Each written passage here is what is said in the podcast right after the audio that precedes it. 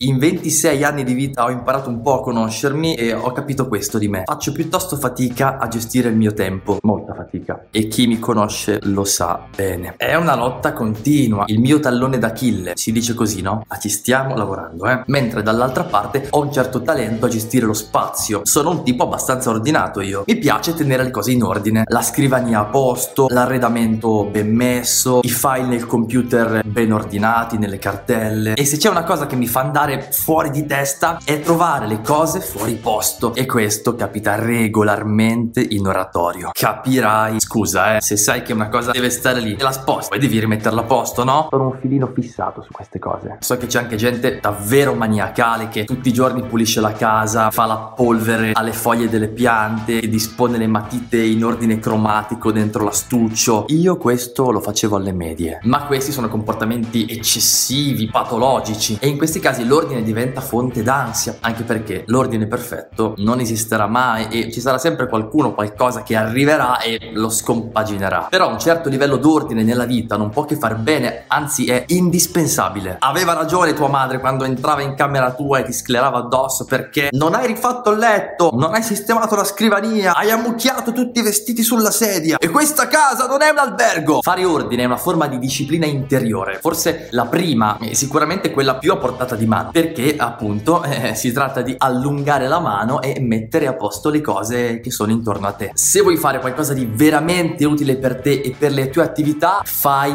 ordine, sistema lo spazio. Questa è la base, that's it. Per quali motivi fare ordine è così importante? Primo motivo: l'ordine esteriore è riflesso dell'ordine interiore. Quando c'è disordine intorno a noi, quando sul nostro tavolo di lavoro ci sono buttati lì mille fogli, ottocento libri, ventisettemila penne, spesso e volentieri lo viviamo con ansia, con angoscia, con un senso di confusione. Se dobbiamo cucinare non riusciamo a trovare il mestolo, la pentola, il coltello per tagliare il pane perché abbiamo tutto per aria e eh, eh, di certo non riusciamo a farlo serenamente. Prova a studiare in un ambiente disordinato, su un tavolo disordinato, e vedrai ci metterai più tempo e ti incasinerai le idee. Perché le chiese sono sempre così ordinate, pulite? Perché l'ordine esteriore ci aiuta a recuperare un ordine interiore. Tu puoi entrare in chiesa di corsa, sudato, affannato, puoi essere il peggio peccatore del mondo, ma nel momento in cui ti siedi in una panca e ti accorgi dell'ordine che c'è intorno a te e accordi il tuo animo con quell'ordine esteriore, ecco che puoi ritrovare la pace e la serenità. E lo stesso vale per i giardini zen, sono un modo esteriore per fare ordine dentro di te. Quindi se sei angosciato, ansiato,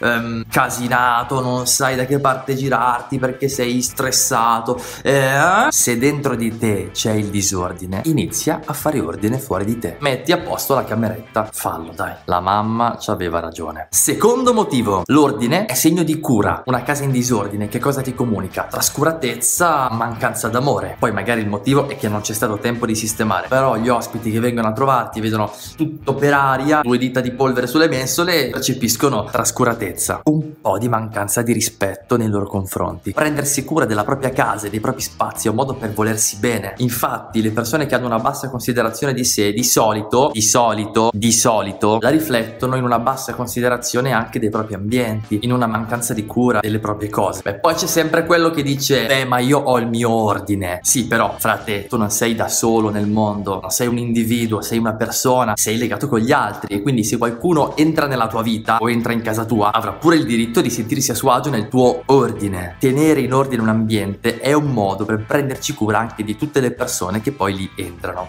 Terzo motivo: ordine è creazione. Quando Dio ha creato il mondo, in principio ha fatto ordine in mezzo al caos primordiale. Ha separato la luce dalle tenebre, le acque di sopra da quelle di sotto, il mare dalla terraferma, il giorno dalla notte e così via. Così il libro della Genesi ci racconta la creazione. Eh, ma lo sappiamo che non è andata veramente così. Sì, sì, sì.